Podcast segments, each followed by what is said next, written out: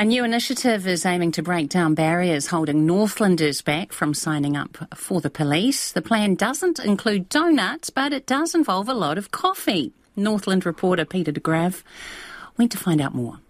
I'll have a flat white, a cheese scone, and, how about a career with the New Zealand Police?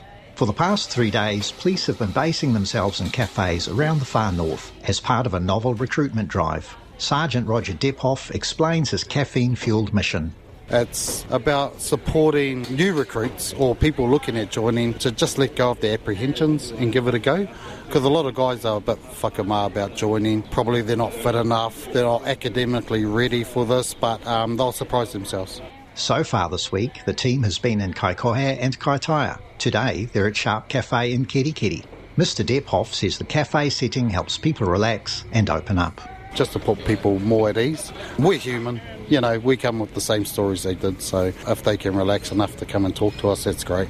Mr Dephoff says he first applied for the police when he was 19. However, self-doubt set in and he didn't try again until he was 33. He wishes he could have called into a cop cafe when he was young. The thing is, I got quite a way through the recruiting process, but as a 19-year-old, I still had doubts. We didn't have an initiative like this, so there was nothing to reassure me that I'm doing all right. I suppose I wouldn't have waited till I was 33 until I actually pushed the button. Among those keen to find out about signing up is Max from Waipapa. He's the same age Mr Dephoff was when he first applied.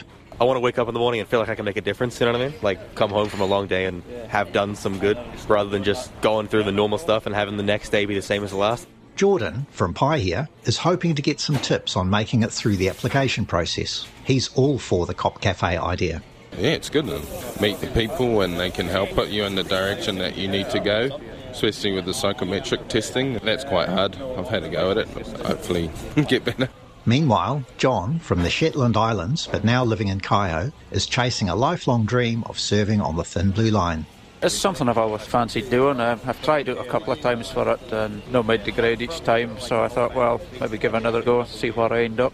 Police recruitment specialist Myri Hobson says there's been a strong response from Northlanders, especially those who've applied before but need a hand to get through the process. When you are face-to-face with people, they tend to open up a bit more because a lot of people might think about it, but then that's where it lies. We put ourselves out there and just, make it a relaxed atmosphere. Come and have a chat with us. Passerby Belinda gives the scheme a thumbs up. I think it's a great idea. It gives people a chance to sit around and talk in a relaxed and formal way. It gives people a chance to really understand what they're going in for. And we need ordinary people, everyday people in the police force. There's just one downside of the Cop Cafe initiative, and that's the sheer amount of caffeine Mr Dephoff has ingested this week. When RNZ catches up with him, he switched from his usual beverage to something that looks suspiciously like it has chocolate sprinkles on top. It's flat white. No, it's actually a cappuccino. I've changed now.